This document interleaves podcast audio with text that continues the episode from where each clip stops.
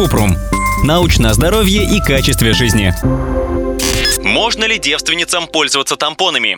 Похожий вопрос на самом деле в том, можно ли порвать тампонами девственную плеву. В таком случае ответ – нет. Тампоны в этом смысле безопасны. Но у этой темы есть другая сторона. Превозносить девственность – это устаревший стереотип, и нельзя позволять через него манипулировать женщинами. К тому же девственная плева от рождения есть не у всех. Но мы поговорим о медицинской стороне использования тампонов.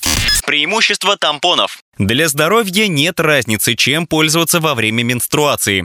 Тампонами, менструальными чашами, впитывающим бельем или прокладками. Тампоны впитывают жидкость внутри тела. В результате нет запаха и неприятных ощущений. Также тампоны незаметны под одеждой и не чувствуются внутри. Это надежная защита от протекания, особенно для тех, кто ведет активный образ жизни, занимается спортом или плавает. При этом тампоны одинаково хорошо работают и для девственниц, и для девушек, девушек, у которых были половые контакты. Вероятно, в начале девушке будет удобно использовать прокладки, так как нужно немного больше времени, чтобы привыкнуть к тампонам или менструальным чашам.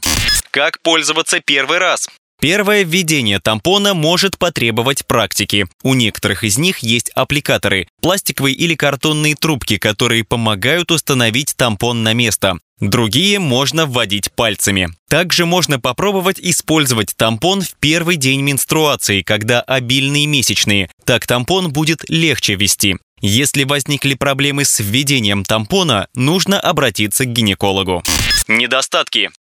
Как и прокладки, тампоны бывают разных размеров для разной интенсивности менструаций. Лучше использовать тампоны с наименьшей абсорбацией. Тампон с высоким уровнем впитываемости может вызвать синдром токсического шока. Это редкое, но серьезное состояние с внезапной лихорадкой, рвотой, диареей, обмороком или головокружением. Если эти симптомы появились во время менструации, нужно удалить тампон и немедленно обратиться к врачу. Тампоны в этом случае становятся благоприятной средой для бактериальной инфекции. Активируются токсины, которые эти бактерии выделяют. Токсичное вещество может вызвать почечную, сердечную и печеночную недостаточность, шок и даже смерть. Чтобы избежать синдрома токсического шока, нужно менять тампон каждые 4-8 часов и никогда не носить один тампон дольше 8 часов. Использовать тампон с наименьшей впитывающей способностью, мыть руки прежде чем вставлять тампон. Еще один минус тампонов в том, что они вредят экологии. Тампоны и прокладки не перерабатываются и постоянно пополняют свалки.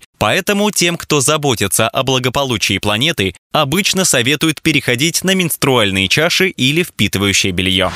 Ссылки на источники в описании подкаста. Подписывайтесь на подкаст Купрум, ставьте звездочки, оставляйте комментарии и заглядывайте на наш сайт kuprum.media. Еще больше проверенной медицины в нашем подкасте без шапки. Врачи и ученые, которым мы доверяем, отвечают на самые каверзные вопросы о здоровье. До встречи!